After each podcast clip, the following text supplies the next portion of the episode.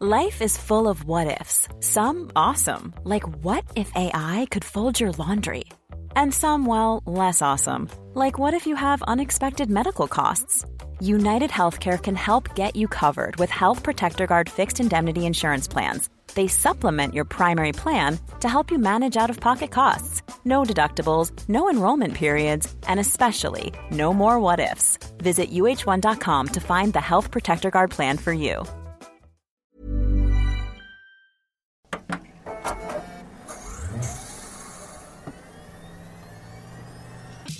Welcome to the Webby Podcast, where we share the stories of the internet in more than five word speeches. Thank God Conan got promoted. I now have a Webby! To quote my favorite song, You ain't seen nothing yet. Here's your host, David Michel Davies. I've had the great fortune to work on the Webbies since 1999. And the big reason I'm still doing it today is because I really love the internet. I love what it's done to our world, and I love the opportunity we get to celebrate that each year.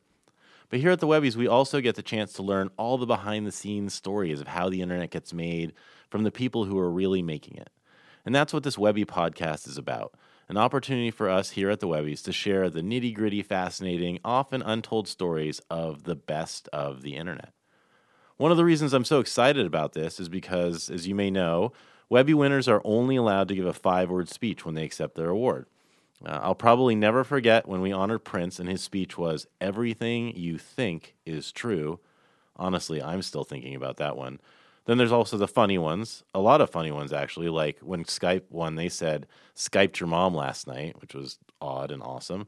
And then sometimes there's even the super inspiring, optimistic ones, like when we recognized internet inventor Vint Cerf and he said, The best is yet to come. But the part that's missing in the five word speeches is like, what does Vint Cerf actually think is the best that's yet to come? Those are the kind of questions we want to answer here on the Webby podcast. So, to kick things off, and how's this for a segue?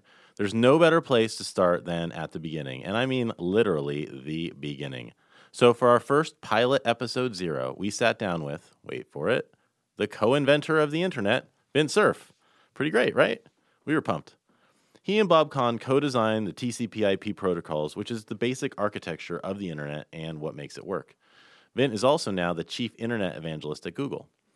A quick note we go pretty deep and pretty geeky with Vint. I doubt in future episodes we'll be talking quite as much about ARPANET. We also talk a bunch at the end about where this is all going and what Vint thinks is actually next. And then one more thing this was our first recording at the newly invented Webby studio, which is basically in our office. So we're still getting our sound legs under us a bit. We get better at all that stuff when we get to episode one.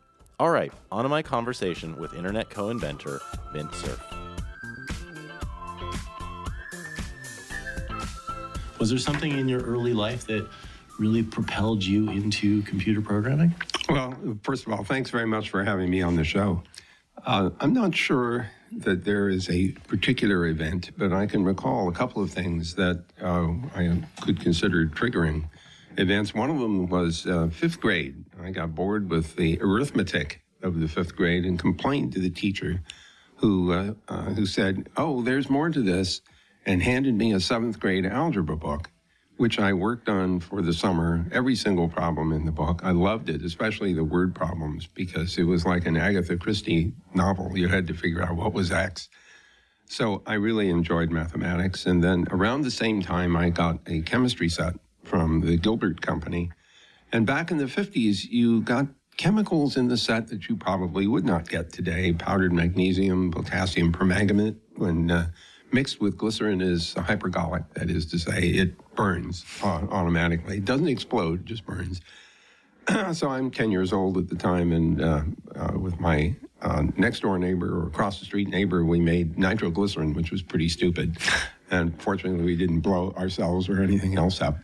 So I got very interested in science and in mathematics. I read Scientific American. I probably didn't understand a great deal of it, but I enjoyed reading it anyway. And where were you? In what part of the United States? I was up? in the San Fernando Valley in North Hollywood and then Van Nuys, which Okay. is where I grew up. Uh, so this was not a bad place to be. Uh, in Right, terms you were of already compute- close to uh, close to some of the thinking that was even just starting then, I guess, Well, geographically. Uh, yes, although I think what's more important is that uh, my father worked at a company called North American Aviation. Oh, It's now called Rockwell International. And he happened to work at a company called Rocketdyne. And Rocketdyne was responsible for making the F 1 engines of the Apollo program. These are 1.5 million pound thrust engines. And uh, by the time I was uh, 17, 18, I guess, uh, in 1961, I got to work at Rocketdyne. I was writing software to evaluate the test runs with the one and a half mega, uh, one and a half million pound thrust engines. Uh, they would run them in a test jig up in the Santa Susana Mountains. My my job was to take the data and figure out whether or not this thing would stay together until it ran out of fuel. We didn't care after that. Uh, but uh, the whole idea was to make sure that this uh, rocket and the four others that were part of the Saturn V configuration uh, would actually survive all the way to what the Germans call Brennschluss, which is end of burning. How, so how? I mean, that's at, at the age of eighteen. That's a that's a that's a very advanced job. Most of us, I think, we're probably working at Taco Bell. how did you How did you get so into that and Well, were good I- enough to do that at that Well, age? fir- if- first of all, since my father worked there uh, as a, uh, an employee, son of an employee, I was allowed to uh, apply for internships. Okay. And so uh, I actually ended up with a real job, though. It wasn't even an internship because I had graduated from high school at that point. I had six months to work in 61 from February until September before I went up to Stanford to, uh, to take a mathematics degree. So I had six months of real work, and I, you can imagine how thrilling this was. I thought, you know, that, that 20 years later, which was double my then lifetime, that we would be flying these things, you know, once every week or two, you know, to the moon and elsewhere. Of course, 20 years later, uh, it's uh, 1981, and we weren't doing that, and there weren't any flying cars either, which was also Still. disappointing. Uh, but at the time, it was very exciting. I was an avid science fiction reader, and it felt like I was in on the beginnings of the things I was reading in those science fiction books. and you were in a way. In a way, yes. So you were you were a geek in a very very geeky way at the earliest of ages. This is not like you stumbled into this uh, later on. This is something you were always very passionate about. I was the complete geek. In high school, I wore a sports coat, tie, and slacks when I wasn't wearing a military uniform because I was in the junior ROTC program. So, yep, I even carried a briefcase. You talk about geeky in high school. Um, yeah, that was me.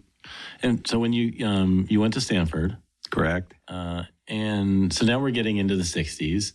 Um, tell me a little bit about like what was the what did people think of computer science then? Like how did it fit into what was generally happening on the Stanford campus at that time, or starting to happen? I would imagine. Well, we were very fortunate at Stanford to have a computer science program that started very early. It started out as numerical computing, numerical analysis. But uh, coming to Stanford very early in the 60s was John McCarthy, who had developed uh, time sharing at MIT on a PDP 1. And he uh, acquired a PDP 1 at Stanford. Uh, by the time I got there in September of 61, we also had the Burroughs equipment available. Uh, the programming courses uh, were pretty sophisticated. And so it was a hot topic on the Stanford campus at that time, as it was also at MIT, for example, and Carnegie Mellon, and some of the other universities that you associate with uh, Yeah. advanced computer science work. And tell for people who don't know, can you explain kind of what time sharing, what the, what that meant, and why that was important at that time? It's very funny in a way because that's what everyone is doing when they get access to the internet. They're talking to machines that are essentially serving multiple people at the same time. That's what time sharing was about. The idea of using a machine to serve more than one person at a time was fairly new in the 1960s. Uh, the idea in the before that was batch processing, where you show up, you hand your program in, the computer runs the program, then it takes the next one. It was a serial process. Uh, and so what McCarthy and his colleagues at MIT thought was, why don't we find a way? The machine was faster than people anyway. Why can't we have it work a little bit on on your problem, then somebody else's problem, then somebody else's, then get back to you? And it would do so in you know rapid rotation, so it felt like you had the machine to yourself. So that was the essence of time sharing, and of course it has blossomed uh, in the uh, of subsequent decades, and now you hear about cloud computing, which is massive quantities of computers serving massive numbers of people all at the same time through the internet. Same basic concept at the end of the day. Same idea. Uh, the, the internet itself, of course, was distinct from time sharing, but even at the point where even the predecessor network, the ARPANET project, which was started in 1969, was uh, premised in part on having machines on the network that would serve multiple people concurrently. And so, you, you know, you're sort of at the end of the 60s here. You're at UCLA. You're doing this very heady work. There's all this other stuff going on in the world at that time. Like, I mean, it's a, it's a very, I don't want to say tumultuous, it's a, but it's a big time. No, no, tumultuous is not right? a bad word. Political upheaval, yes. people really um, thinking new idea. Like, how did you, the work that you were doing in computer science, were you, did that, did you think about that? Was it, was your sort of what you were doing? Um, did you think about how it was fitting into all the other types of changes going on? No, no. no. we were so focused on getting the system up and running. Yeah and there was something beguiling about being able to do something in Los Angeles and have an effect on something in Cambridge, Massachusetts, or eventually some other part of the world like the UK in London. And so it was just mesmerizing. We just focused on that. I paid almost no attention to the Vietnam situation and the protests and everything else. Stanford Research Institute did experience some side effects because the students complained that Stanford was engaged in military research during the time of the Vietnam War and the protests. And so, um, what had been called Stanford Research Institute became SRI International and was separated officially from Stanford during that time frame. But right. honestly, I ignored the whole thing. I was just completely mesmerized by working on the ARPANET and the protocols and the applications on top of that. So you get married, you're working at UCLA. Uh, you're working on ARPANET. There's all this other stuff going on. Right. Eventually, uh, a few years later, you start working with, you're already working with Bob Kahn, and eventually, a few years later, you work with Bob and design sort of like the thing that everybody talks about, the TCP/IP. Is that right? That, right? That's correct. Although there's a little uh, step in in between. I finished my dissertation in March of '72. Bob Kahn was at Bolt, Beranek, and Newman, was asked by Larry Roberts, who led the ARPANET project, to do a public demonstration of the ARPANET in Washington, D.C. in October of 72. So, roughly for that six month period, Bob and I and many others, names you know, like Bob Metcalfe, who invented the Ethernet, were part of this uh, planning uh, and demonstration of public demonstration of packet switching in the form of ARPANET uh, at the Washington Hilton Hotel. And uh, what was important about the October date is that we met the date, we did the demos. Bob then left Bolt, Beranek, and Newman to join ARPA. And I left UCLA to join the faculty at Stanford University. So by the spring of 73, Bob is already well on the way of looking at uh, sort of open networking concepts. And, uh, and I'm at Stanford, you know, starting to do research on uh, it, continued research on networking. So Bob shows up in the spring of 73 and he says, We have a problem. And my reaction is, What do you mean, we? And he said, Well, you know, we're looking at this command and control concept, but that means computers have to be in airplanes and ships at sea and mobile vehicles as well as fixed installations. The ARPANET only satisfied the fixed installation case. So Bob was already working on a packet satellite program where multiple ground stations share the packet satellite channel and mobile radio. And so we sit down trying to figure out how to make a network uh, that would link together these different kinds of packet switch nets running independently of each other. But we solved the problem in about six months conceptually, wrote a paper which was published in uh, May of 1974. And uh, at the beginning of 74, my team at Stanford began to do detailed specifications for TCP we completed that details back in December of 74 and began implementation in January of 75. So, so the uh, early history uh, took some time, uh, but it was, I think, one of the most solid designs uh, imaginable, given that it has scaled up by a factor of over a million in every dimension over the past 40 years. Yeah, I mean, I think it, it sort of speaks for itself on, in, in that way, right? Um, but and one of the things it did though is it actually it united all these other networks. It basically pre- create, created a framework so that all because there was other competing networks, right? In mm-hmm. addition to yeah, oh, absolutely. Right? You guys uh, did the ARPANET, and everybody saw that, and then everybody else started making their own networks. Packet right? switch nets. So our job was to find an alternative uh, computer networking architecture and protocol that was non proprietary and would lo- allow anyone who wished to to connect any brand of computer up with, with any packet switch network of any kind, as long as they met certain simple criteria, and make the ensemble look like it was uniform. So that was the internet Right. problem, and Right. that's what we solved. Right. And so then anybody could hook up their network to it. Correct. Um, and, and you didn't license the tech. It's not like you guys It's a made very- a property thing and then sold it to people. You made it available to everybody, right? We actually thought our way through that.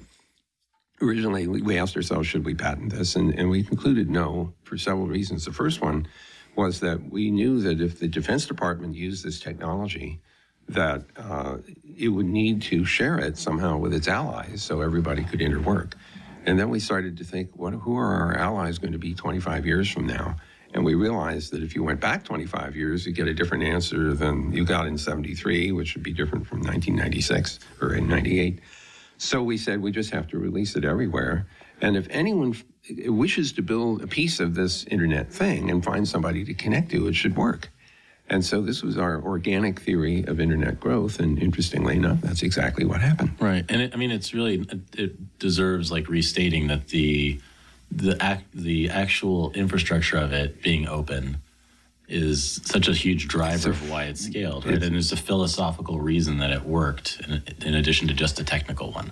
Uh, well, the scaling part, the scaling part was clearly part of the basic design. The uh, the strategy of releasing it freely without any constraints uh, was, uh, as I say, partly uh, a practical decision because this was all widely available for free. Uh, everything interworked. Do you think that, I mean, there's something inherent, inherent about uh, the culture of computer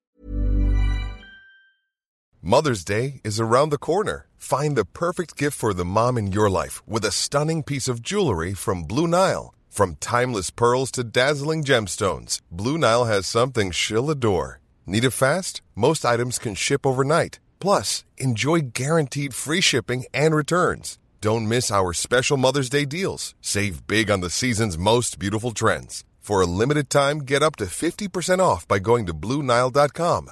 That's BlueNile.com. Hey Dave, Yeah, Randy. since we founded Bombas, we've always said our socks, underwear, and t shirts are super soft. Any new ideas? Maybe sublimely soft. Or disgustingly cozy? Wait, what? I got it. Bombas. Absurdly comfortable essentials for yourself And for those facing homelessness. because one purchased equals one donated. Wow, did we just write an ad? Yes. Bombas. Big comfort for everyone. Go to bombas.com slash ACAST and use code ACAST for 20% off your first purchase. computer science there, right? And we still see it today, maybe not as generous as it has been in the past, but we still see a, a world, and especially in computer culture, that's for that's pushed by open source and by sharing and people building upon other things.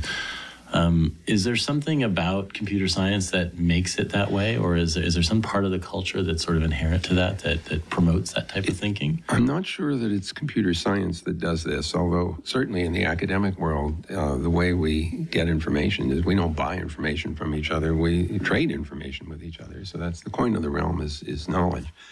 Uh, on the other hand, open source uh, absolutely reflects uh, a belief that sharing of that uh, code is the fastest way to fix the bugs and to accelerate new developments. And so Google, for example, where I now work, uh, is a big fan of open source. We, we give away the Android operating system, the Chrome operating system, the Chrome browser, and now more recently our artificial intelligence capability in TensorFlow. And so that's part of the academic community. And since the academics are the ones who designed and built the internet, uh, their philosophies penetrated a lot of that design that So- has emerged. Take me further, uh, further along. Eventually, you left academia. You went to work at MCI. Correct.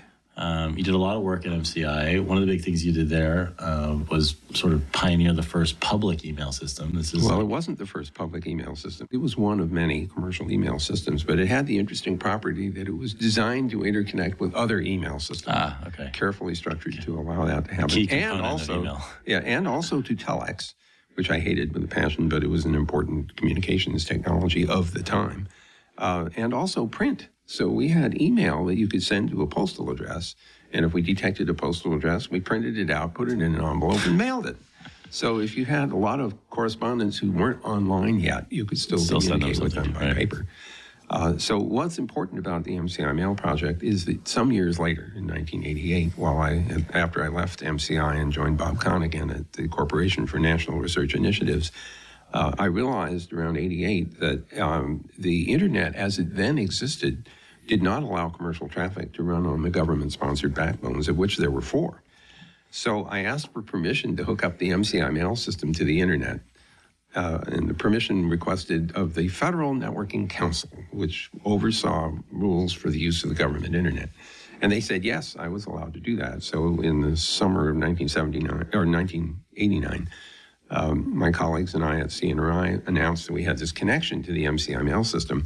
All the other commercial email providers of the time who had been disconnected from each other, they were isolated, said, well, you know, we want to have access to the internet too. So they all got hooked up to the net. So OnTyme and time and telemail and uh, uh, what did I leave out? CompuServe, Prodigy maybe. Um, all got hooked up. Then they discovered that because they were connected to the internet, their users could talk to each other through the net. And so suddenly the isolation went away. That was a big shock for all of the commercial email providers who used to charge for email. Now it's a little hard to do that. Right. It's a free service from other ISPs. But that was a very important transformation uh, we got legal permission ultimately, I mean, broadly, in 1992. And that gives me an opportunity to say that then Vice President Al Gore had a lot to do with the commercialization of the internet and also with its initiation, because in 1986, when he was still a senator, he had a hearing at which Bob Kahn participated and introduced the term national information infrastructure. And at the end of that hearing, Senator Gore said, Should we connect the NSF supercomputers together on an optical fiber network? He's asking this question in the fall of 1986. Yeah. First, first person elected official to even think about that. So we went away and came back. Gordon Bell was running the Computer and Information Systems and Engineering Group of the National Science Foundation. February of 87, we go out to San Diego because it's warmer there than it is in Washington. And we come back with a National Research and Education Network Plan which launches the NSFNet. And so Al Gore gets credit in my book yeah. for initiating that activity, for supporting commercialization. Um, and uh, he, he did not say in 2000 that he invented the internet. That's just a canard. No, no, we've had and we've together had a chance to recognize him at the Webbies for his Yes, we did, and I was very pleased at that. Yeah, and, and I remember I think it was Scientific American. I mean, I got a there was a science magazine that I got in the early 90s. So he it was, was 1991. Yeah. I wrote, the, I wrote that yeah, article called Networks. Yeah. That's right. Um, and, you know, I think the, the, the, coining of information superhighway and all that sort of fell out of, of yes. those articles. Yes, it did. But so at this point, this is interesting to me is that um, you went from this highly academic environment and now you're getting more into this commercial and also policy driven part, right? Where you're not just working in the lab and doing everything you can to get it launched, but you are now thinking about how the rest of the world is going to use it. You're working with politicians to get it out there. It's really a, a it's a shift in a, in a way. Um, do you is do you love that part of it now? Because you do do a lot of that at Google, right? Well, I, yes, I do. I've been in Washington for 40 years yeah. now. I moved there in 76. My favorite briar patch is the place where technology and policy collide. That's where I like to be. I yeah. enjoy that very much. Um, I'm officially part of the research department at Google, so I get exposure to a lot of interesting things that we do in that space. But at the same time, I'm very closely connected with and have an office in Washington, D.C. proper to deal with policy problems. So, how, how do you think we're doing now? If you take a step back and you look at where it's where where you started and where it's where it's gone to. Uh, well, uh, first of all, I, I, in talking to Eric Schmidt, who's our executive chairman, he said you can't retire. I said, why not? He said you're only half done only half the world is online. You have another you know, 50% of the population to go. And he's, he's right about that. Um, I think that we have made good progress. Uh, we're seeing more and higher speed internet becoming available. Uh, the amazing connection of smartphones to the internet reinforces the value of both. The smartphone gets access to all the content in the net, and the smartphone makes the internet accessible where it wasn't before. Uh, and we're seeing an increasing amount of uh, internet infrastructure development in the in the uh, emerging economies of the world.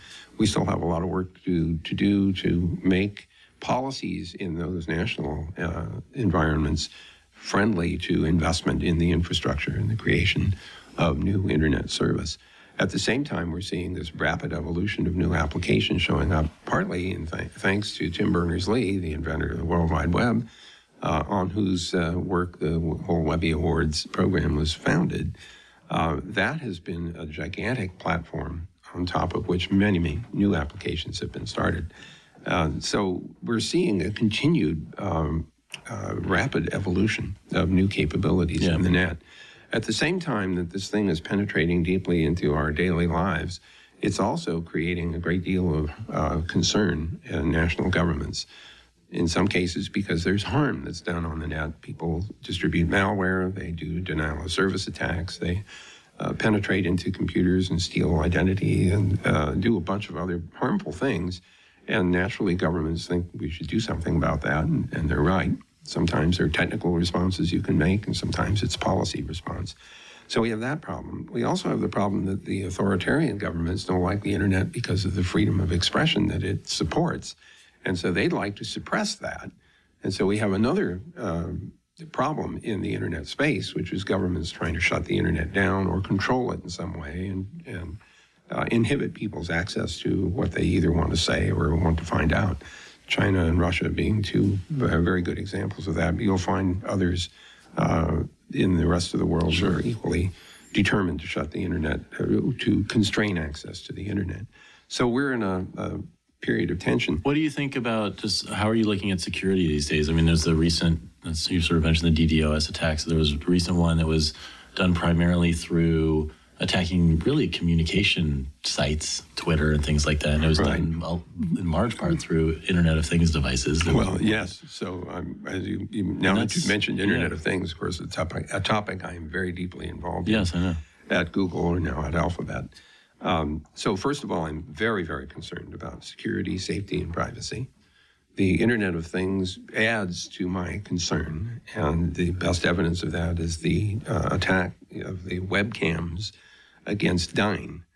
And if you think about it for a minute, a webcam will produce a megabit per second stream.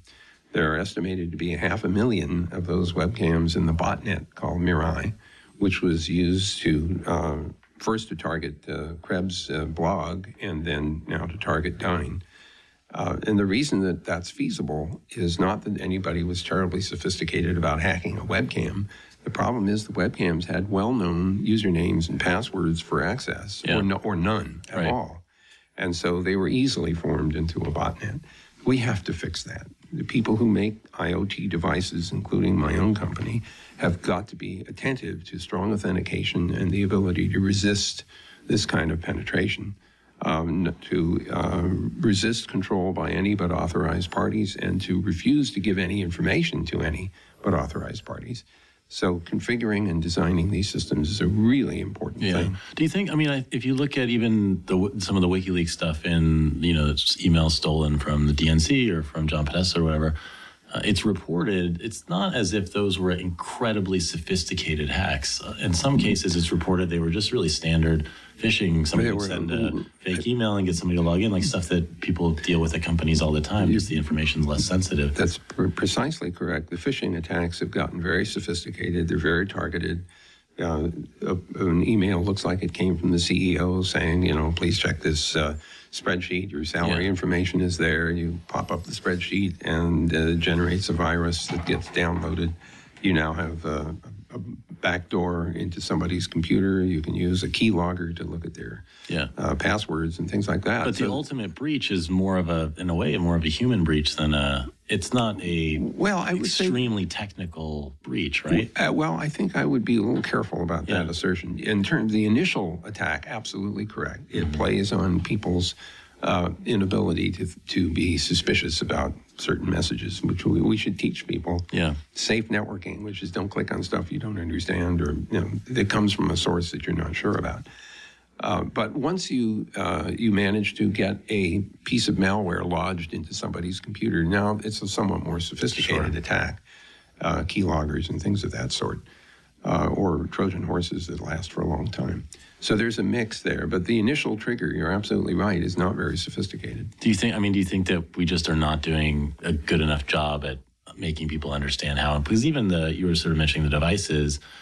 I think that some of those devices basically just came with passwords and things that weren't tremendous, weren't tremendous, difficult, never got reset. It's very basic things. Well, it's it's all about ease of uh, of uh, configuration. For example, Yeah. you buy the thing, you take it out of the box, you plug it in, you connect to it uh, on uh, you know one dot one dot one dot one or something uh, in order to uh, to uh, configure the thing. The problem is everybody knows that because that's what you say in the documentation. That's a bad idea. Right. We need to build systems that are a lot more clever. Uh, we also need to um, get people comfortable with two-factor authentication, which is what we use at Google in, um, as a requirement. No one gets access to Yeah. any of their stuff without a second factor. Yeah, we, we do that here. We hate it, but we do it. Uh, it's important. we'll try. We'll, we're looking for ways to make that easier. Yeah. But the whole point is that you don't want to be compromised just because you picked a bad password. Yeah. Um, I'll wrap up. I want to ask you one last question. Um, you know, I part of the reason I do this job and we do this job at the Webbies and have done it so for so done it for so long is at the end of the day, we really think, and I really think that giving people this incredible way to communicate, giving them a platform where they're more connected than ever, just you know, it, it yields incredible, incredible things, and I'm a big believer in that, and always want to support that. And it's really like the impetus of what we're doing is really trying to recognize all the best ways that that connection has been applied, if you will. Um, you've watched how what you've done has really shaped humanity and people. Like, how are you seeing the effect of it? You know, in the next twenty or thirty years, it, like all the way down to our humanity. Are we becoming more connected and uh, you know more tolerant? And do you, which way is all of that bending? Well, connected, yes. Tolerant, not so clear. I mean, the last election here in the United States suggests that uh, we have uh, different universes that we live in, uh, bubbles that we live in, and I think a lot of people had didn't recognize that there's more than one bubble. This is sort of like the multi-universe uh, theory. Uh, so I'm concerned about this. Uh, at the same time that we're able to connect to each other and discover uh, common interests, we also may be uh, creating echo chambers in which people don't recognize that there's another point of view worthy of their attention. And so that's a hazard that we have to think our way through. This is not a technological problem, this is a sociological problem. And the technology will allow us either to uh, bridge that gap if we're willing, if we say, I want to see what the other side thinks, or it reinforces this isolation. And so this now is no longer just a technical problem, it's a sociological one. And it's one that we have to pay attention to if we want to take advantage of the thing which the internet and the web have, have produced, which is instant access to the world's knowledge, something we care a great deal about at Google, then we really have to focus on how to make this a most positive and safe environment for people to contribute to and to use. And that's a tough job, and it's one that I look forward to working on. Vint Cerf, thank you so much for joining us. Please don't retire. And uh, on behalf of all the internet people out there that you've helped throughout the years, thank you so much. Thank you.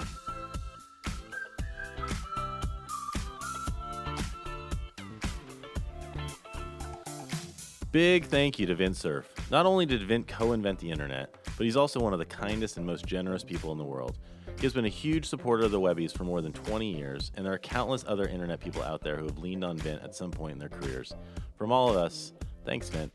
Our producer is Ben Wagner, and editorial help this week comes from Nicole Ferraro. Show music is Straight West by Kasket Club. If you like what you're hearing here, be sure to subscribe, tell your friends, and leave us a review.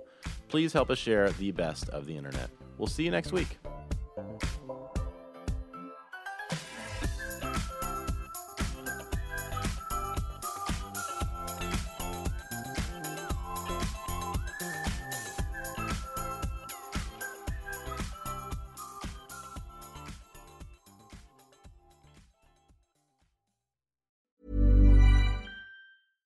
This message comes from BOF sponsor eBay. You'll know real when you get it. It'll say eBay Authenticity Guarantee. And you'll feel it. Maybe it's a head turning handbag, a watch that says it all, jewelry that makes you look like the gem, or sneakers and streetwear so fresh every step feels fly. eBay gets it. So look for the blue check mark next to that thing you love and be confident that every inch, stitch, sole, and logo is checked by experts. With eBay Authenticity Guarantee, you can trust that feeling of real is always in reach. Ensure your next purchase is the real deal. Visit eBay.com for terms.